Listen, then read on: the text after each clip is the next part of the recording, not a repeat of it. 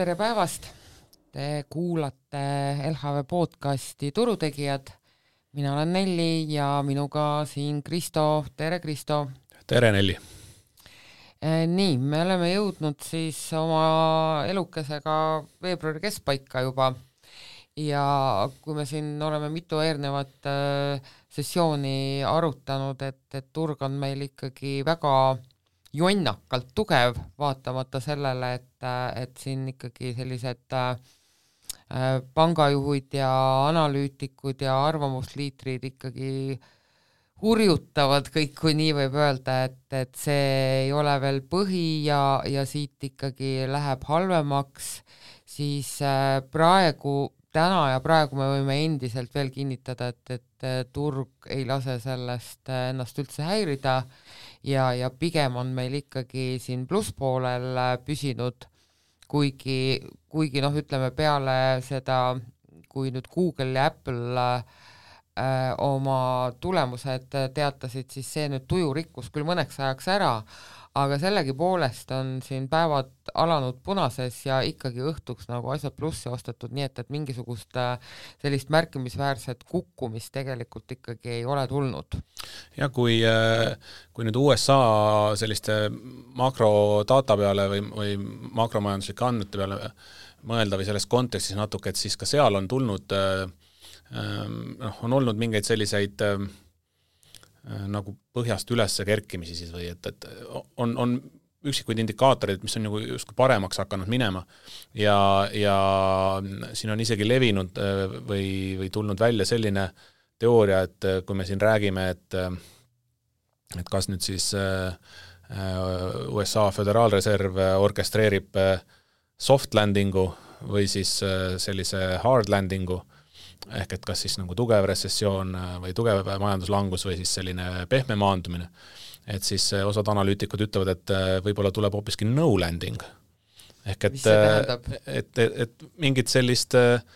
pessimismi või sellist majanduslangust kui sellist ei tulegi, et majandus saab siit hoopiski nüüd taas kord hoogu ülesse ja kui tööturul olukord nagu kehvemaks ei lähe, inflatsioon tuleb siin noh, ma ei tea, poole aasta kontekstis Äh, allapoole nagunii,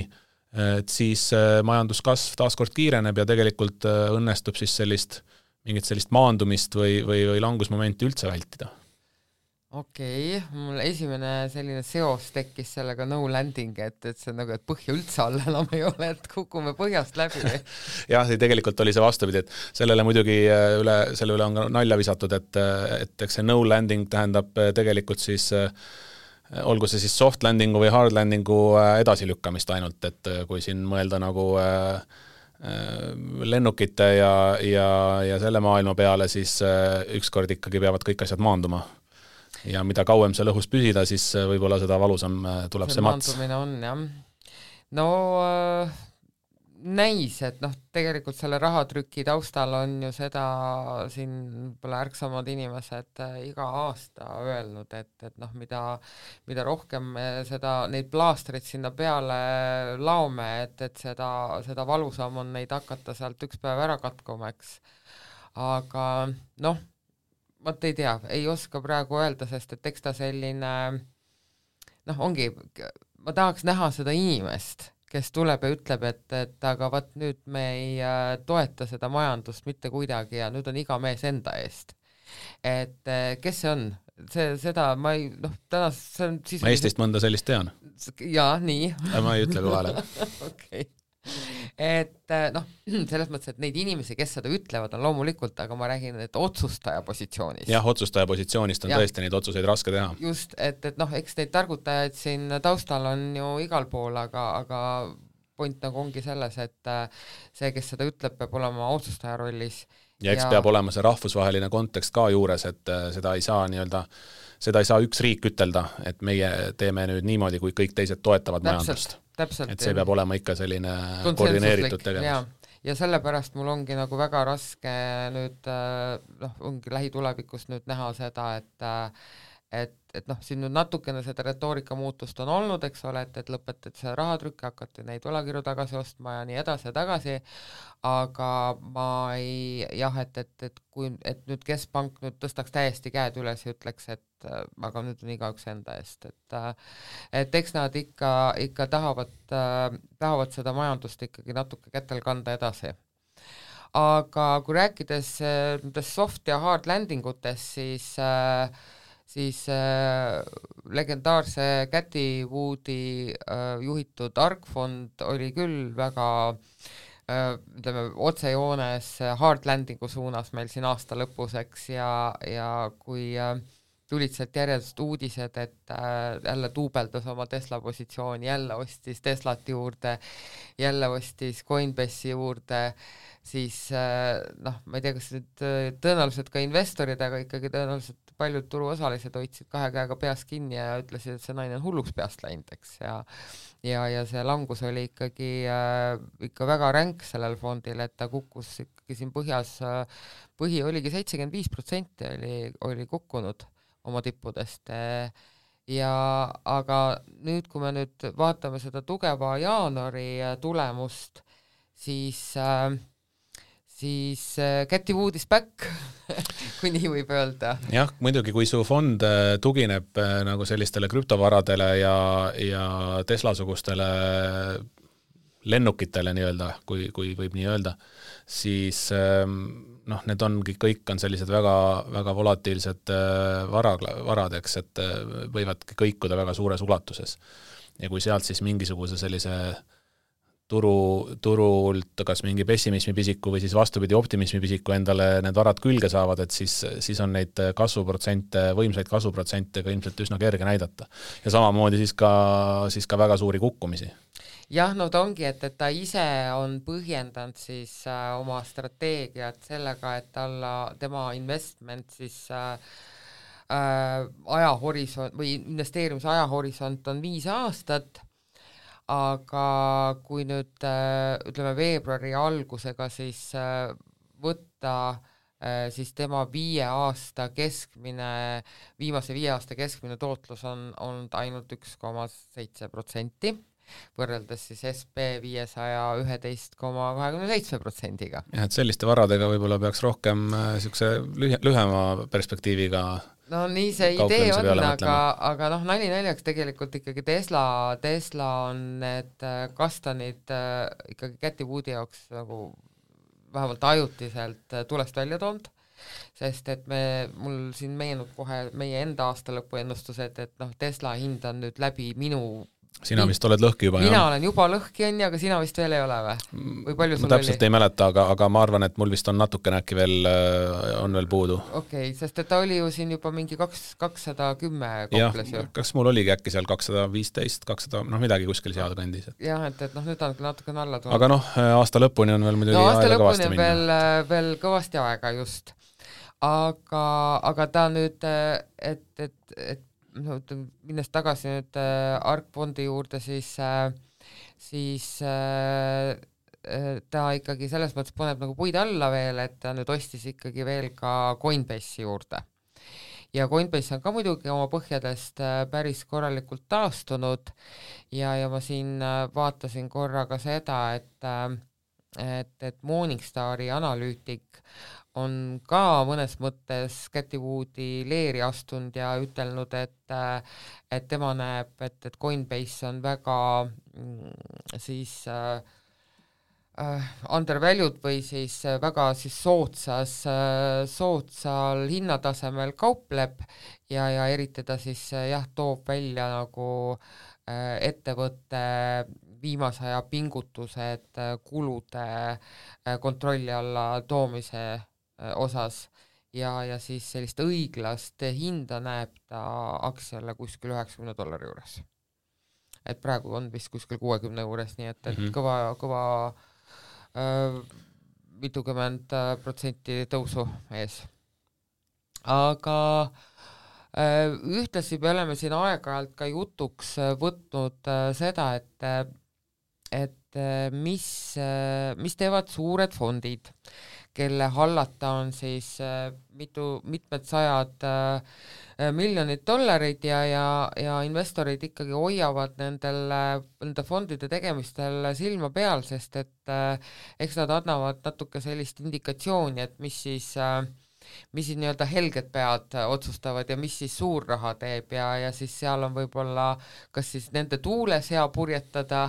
või siis äh, oma, oma portfellis siis selle järgi mingisuguseid korrektuure teha, et halb asi on muidugi see, et, et, et see info ei tule meile reaalajas, et see tuleb meile alati hilinemisega, aga siin mul kaks, kaks fondi jäi mulle siin silma, äh, tavaliselt nad tulevad kõik koos korraga, aga mingil põhjusel ei suutnud ma täna leida neid rohkem, aga, aga leidsin siis äh, äh, Seth Klarmani Baupost grupi äh,, kelle puhul siis võib-olla võib välja tuua äh,, mis mulle endale silma jäi, et kus ta oma positsioone on suurendanud ja on ta aktsiad siis juurde ostnud sellistes siis suurtes tehnoloogiahiidudes nagu Google Meta ja Amazon ehk siis äh, suur raha läheb äh, suurtesse firmadesse jälle tagasi. Huvitav, kas ta metaostud jõudis teha ma arvan jaa, sest et see on ikkagi ju, äh, see on äh, as of kolmas kvartal okay. või neljas, vabandust, neljas kvartal, just aastalõpu seisuga mm, -hmm. nii et, et ta oli ikkagi sees seal jah. ja jah, ehk siis see oli siit, mis mul tema puhul silma jäi ja siis äh, George Sorose fond äh, äh, on siis ka teatanud oma ostudest-müükidest ja siin samamoodi on ostnud juurde Google'it, ostnud juurde Sydneyt, vabandust, Sydneyt, Disneyt, issand, kuidas ma nii valesti loen, Disneyt, Uberit, Teslat,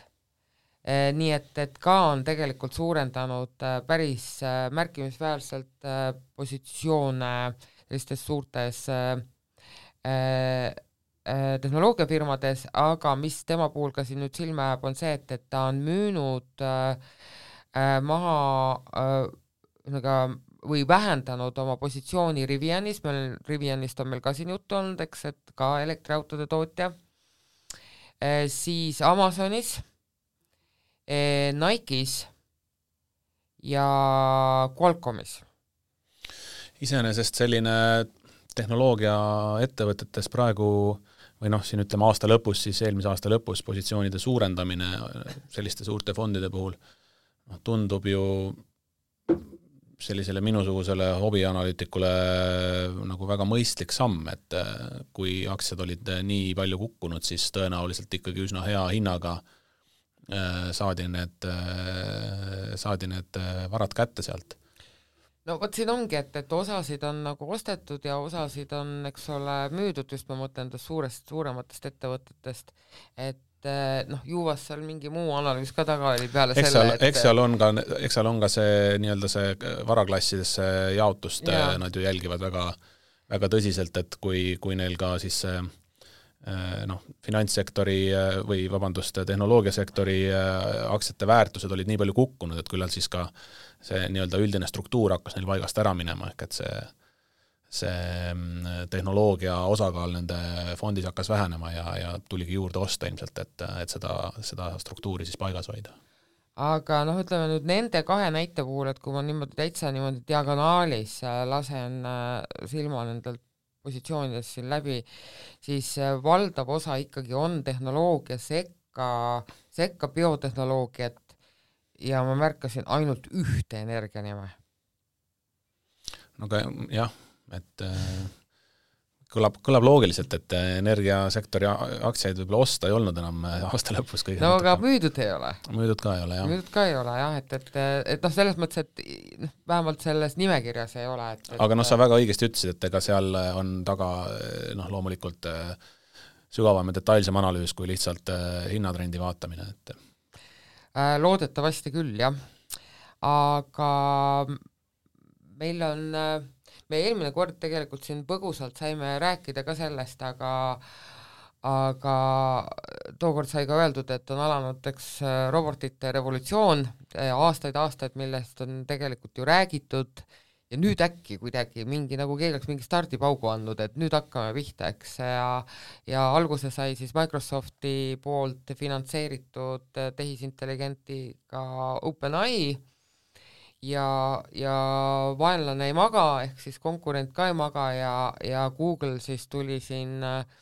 mõned nädalad tagasi siis oma selle tehisintellektiga välja, kelle nimi on siis Bard ja nüüd nädal aega hiljem on äh, Google'i CEO siis äh, kõvasti äh,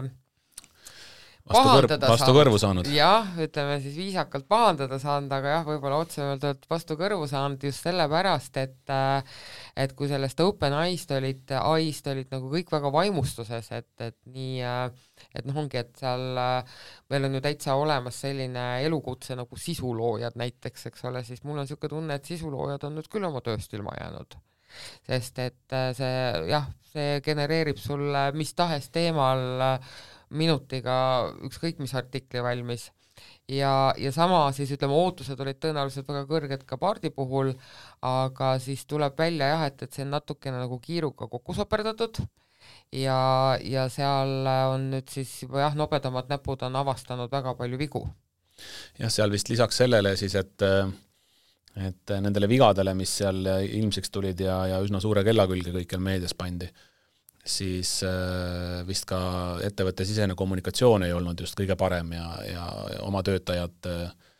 päris täpselt ei tea, teadnud, et äh, millal ja kuidas sellega avalikuks tullakse ja, ja oli seal teavitamata, oli olulisi inimesi ja nii edasi, et et natukene selline tõesti ähm, kuidagi lohakas või, või kiirustatud ettevalmistus, et aga noh, ma saan aru, et seal oli, seal oligi nii-öelda kuupäev oli oluline, sellepärast et äh, vist järgmisel päeval oli äh, siis äh, Microsoftil mingisugune mingi event mingi event või, või ja. mingi, mingi stardipauk siis mingi selle järgmisele sündmusele, et justkui taheti ette jõuda ja noh, teoreetiliselt ju jõuti, aga aga võib-olla jah, ei olnud kõige õnnestunum see, see launch neil. jah, et, et see ei ole jah, nüüd nii sooja vastuvõttu saanud, kui võib-olla Google eeldas, aga noh, see kuidagi siis ei vähenda kogu nende äh, sündmuste olulisust, et, noh, ongi, et me oleme nüüd kuidagi väga äkki astunud nagu mingisugusesse uude, uude ajajärku. ja, ja, ja lisaks robotitele siis igasugused äh, õhupallid ja Maa, identifitseerivate maavälised objektid lendavad taevas, mida on järsku hakatud alla laskma, nii et elame huvitaval ajal Äh, absoluutselt, äh, sellele on raske vastu vaielda, aga põnevaid asju toimub meil ka täiesti äh, tahtsin öelda maasisesel, aga täiesti reaalsel börsil, ehk siis äh, meil võib-olla info äh, Äh, info mõttes ütlen selle üle, et, et me täna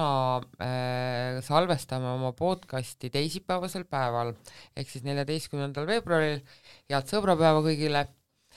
äh,. ja,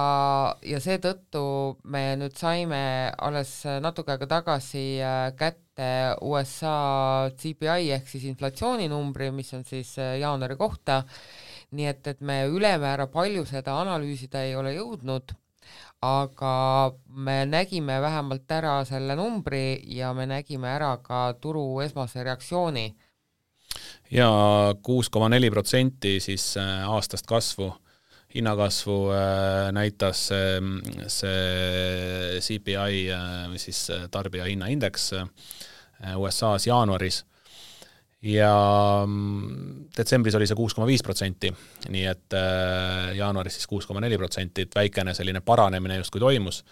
turu ootused olid küll äh, või analüütikute ootused olid natukene selles mõttes kõrgemad, et oodati siis või, või siis madalamad, et oodati, äh, oodati siis sellist kuus koma kaks, kuus koma kolm protsenti ehk veidi aeglasemat inflatsiooni. noh, natukene siis jäi sellest vajaka miks, äh, miks on võib-olla siin äh, oluline see ära mainida, et me ei ole seda jõudnud väga põhjalikult nagu siin veel lahti hammustada, et äh, et nüüd siis jaanuari kohta ähm, avaldati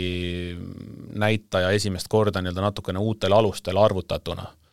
et seal metodoloogiliselt toimusid mõned muutused äh,, nii-öelda siis tarbijakorvi struktuuri arvutuses, kuna, kui seal varem on võetud äh, aluseks äh, selline kahe aasta keskmine tarbijakorv, siis nüüd võeti aluseks ühe aasta keskmine. et äh, vana süsteemi järgi oleks pidanud olema siis kaks tuhat kakskümmend, kaks tuhat kakskümmend üks aastate tarbijakorv aluseks, nüüd võeti siis aluseks ainult kaks tuhat kakskümmend üks ja, ja, ja siis sellest tulenevalt ka siis natukene need osakaalud seal võib-olla on muutunud. et see, see vajab siis jah, veidi sellist põhjalikumat vaatamist, et et kuidas need komponendid seal kokku tulid ja küllap äh,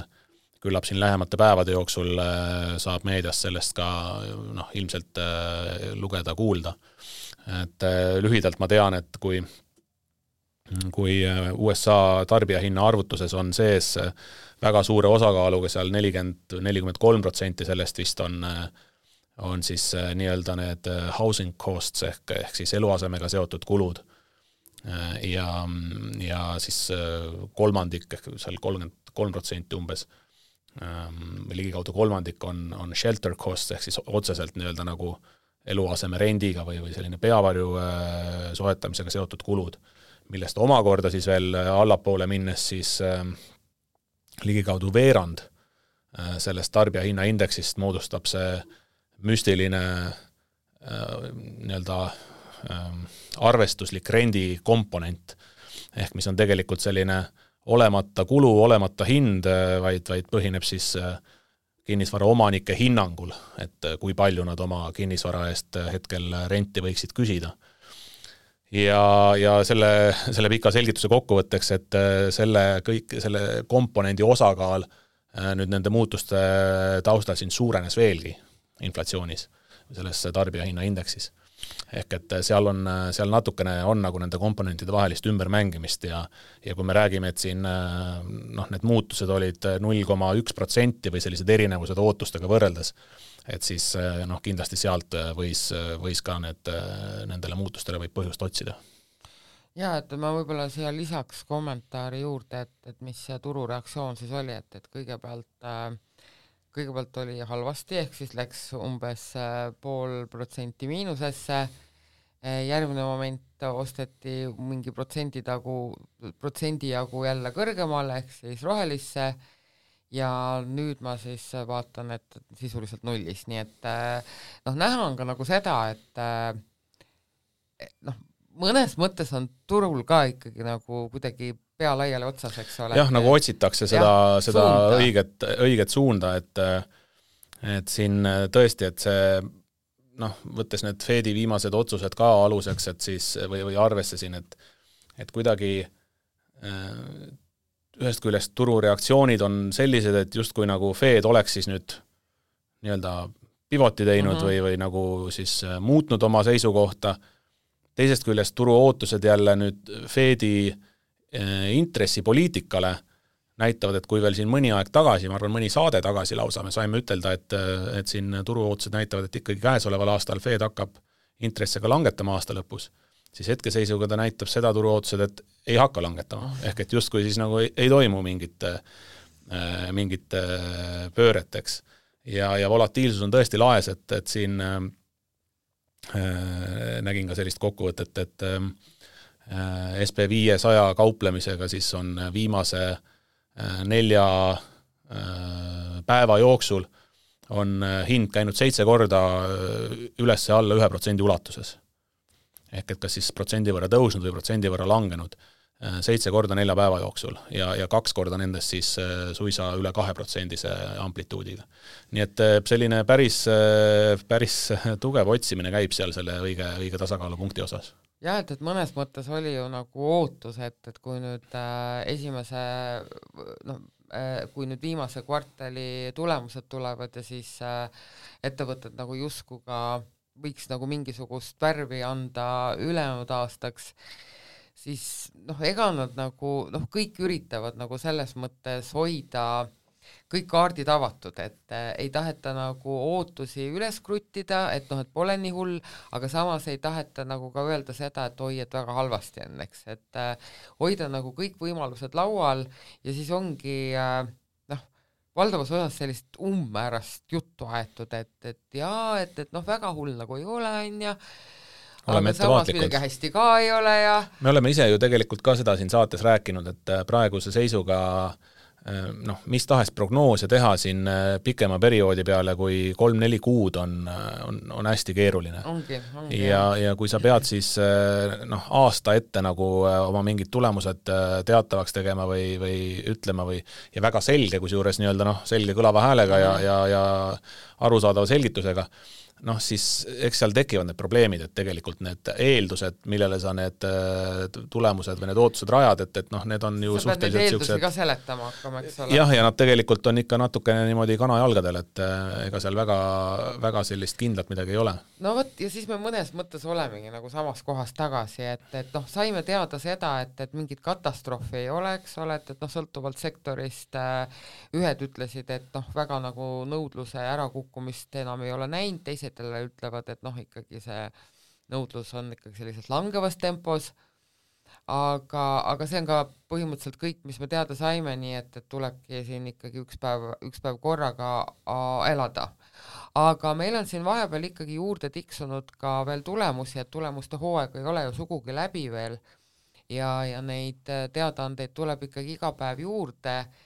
ja siin äh, nüüd äh, eelmine nädal teatas näiteks äh, oma tulemustest sõidujagamise ettevõte siis Lüft, mm, mis erineb siis nii-öelda oma suurema venna Uberi Uberis siis selle poolest, et, et kui Uber jahib peamiselt nii-öelda rahvusvahelisi turge, siis Lüft on üldiselt kinnitanud, et nemad ei kavatse USA-st kuskile kaugemale vaadata, ehk siis nemad nagu äh, sihivad oma, oma turuosa siis ikkagi ainult kodumaisel turul. aga Lüftil äh, läksid äh, see tulemuste teatamine ikka küll kõike muud kui hästi, sellepärast et, et Lüfti aktsia müüdi siis äh, peale seda üle kolmekümne protsendi miinusesse ja kuigi noh, ütleme, et ega seal see käibe ja kasumi pool äh, noh, olidki kehvakesed, siis mis, mis nende seda raamatupidamuslikku pilti siis eriti halvaks äh, muutis, oli see, et, et, et ähm, SEC ehk siis äh, finants, finantsinspektsioon siis põhimõtteliselt USA-s äh, on äh, käskinud neil hoida kindlustuspuhvrit siis äh, eraldi arvestuses ja, ja see siis äh, raamatupidamuslikult nagu tegi nende tulemused halvemaks, kui nad tegelikult olid, et noh, põhimõtteliselt nagu see raha on olemas, aga sa ei saa seda kasutada millekski selles, selle kvartali puhul on päris paljude ettevõtete puhul on tegelikult sellised ühekordsed mingi või noh, sellised erakorralised äh, tegurid on, on siis kasuminumbrid päris oluliselt muutnud ja, ja siis äh, jah, vastupidiselt siis äh, äh, Lüftile teatas äh, Uber parimast kvartalist üldse oma, oma ajaloos. nii et noh, mine siis võta kinni, on ju. jah, äh, Uberi, äh, Uberi juhid olid väga optimistlikud ja, ja andsid siis teada, et esimest korda tehti üle kahe miljardi sõidu Uberiga kvartali jooksul. Äh, keskmine, keskmine sõitude arv oli siis ligikaudu miljon trippi tunnis või miljon sõitu tunnis.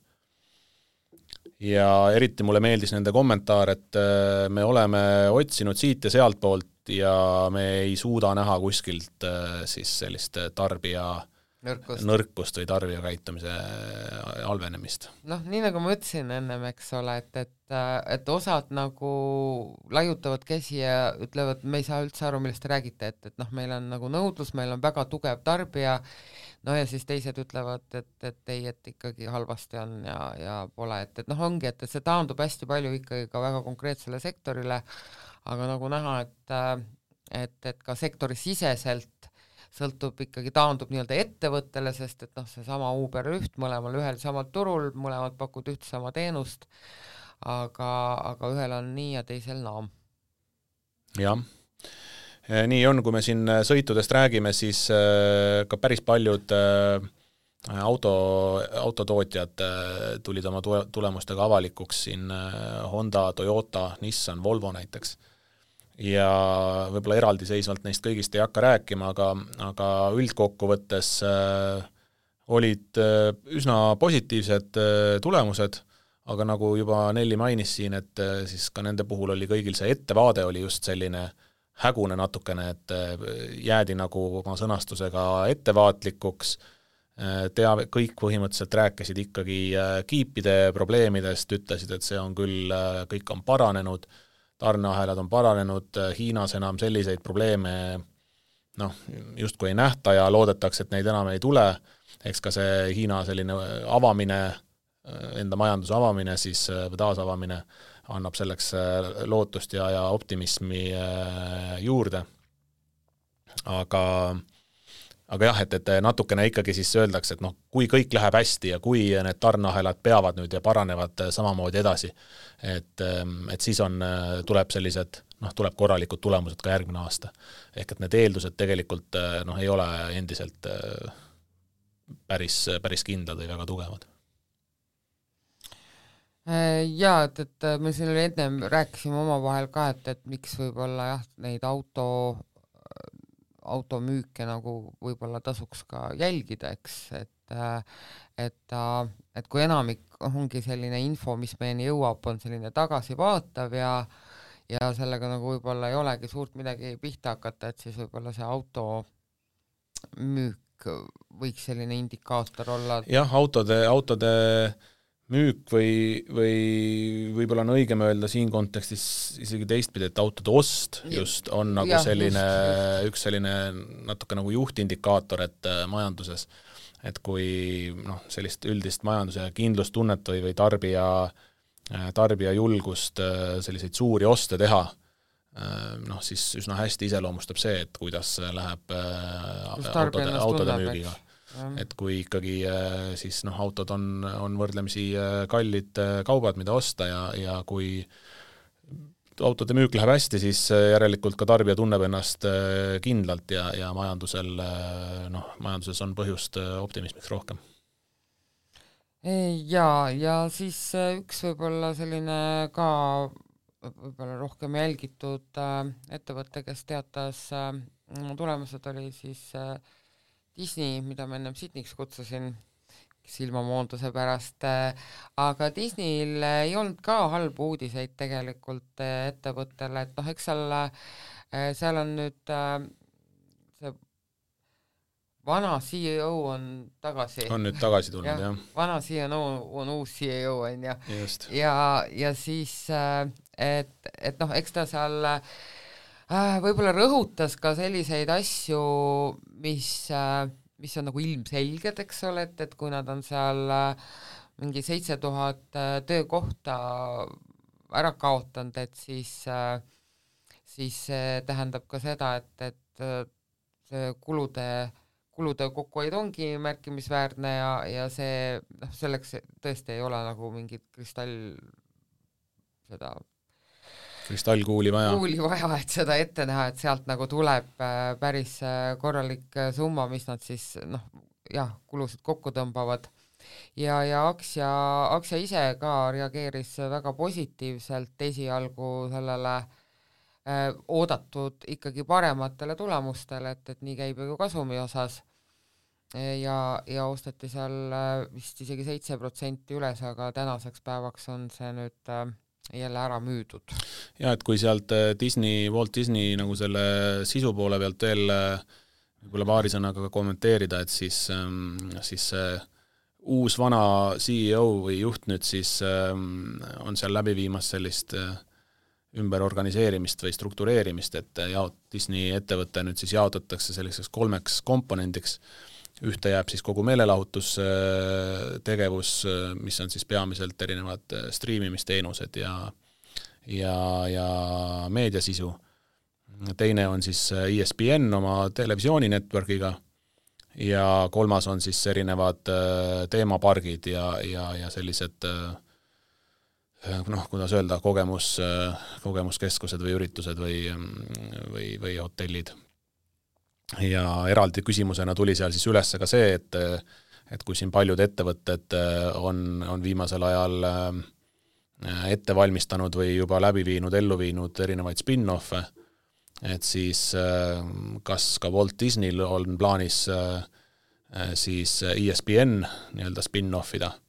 sellest on varasemalt juttu olnud ja, ja see teema on nagu laual olnud,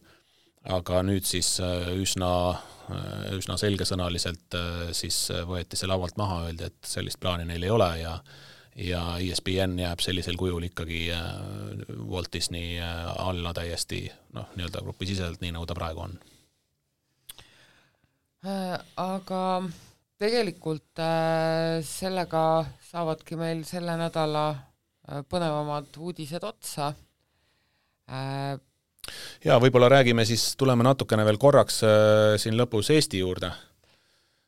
Eestist me räägime suhteliselt vähe. jah võiks rohkem tegelikult, aga noh, ongi, eks see, eks ta taandub nagu päeva lõpuks sellele, et, et eks me selle oma pisikese Eesti majandusega siin kogu maailma majanduse tormituultes kogu aeg äh, kõigume ja siis olekski võib-olla ennetavalt alati hea vaadata, et kust, kust meil need tuuled puhuvad. jah, ja, ja, ja noh, tegelikult ka tuleme ainult kaudselt Eesti juurde, et äh,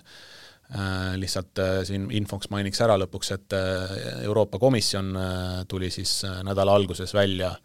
oma uue makroprognoosiga, mm, mida korrigeeriti natukene paremaks, et üle-euroopaliselt siis äh, majanduskasvu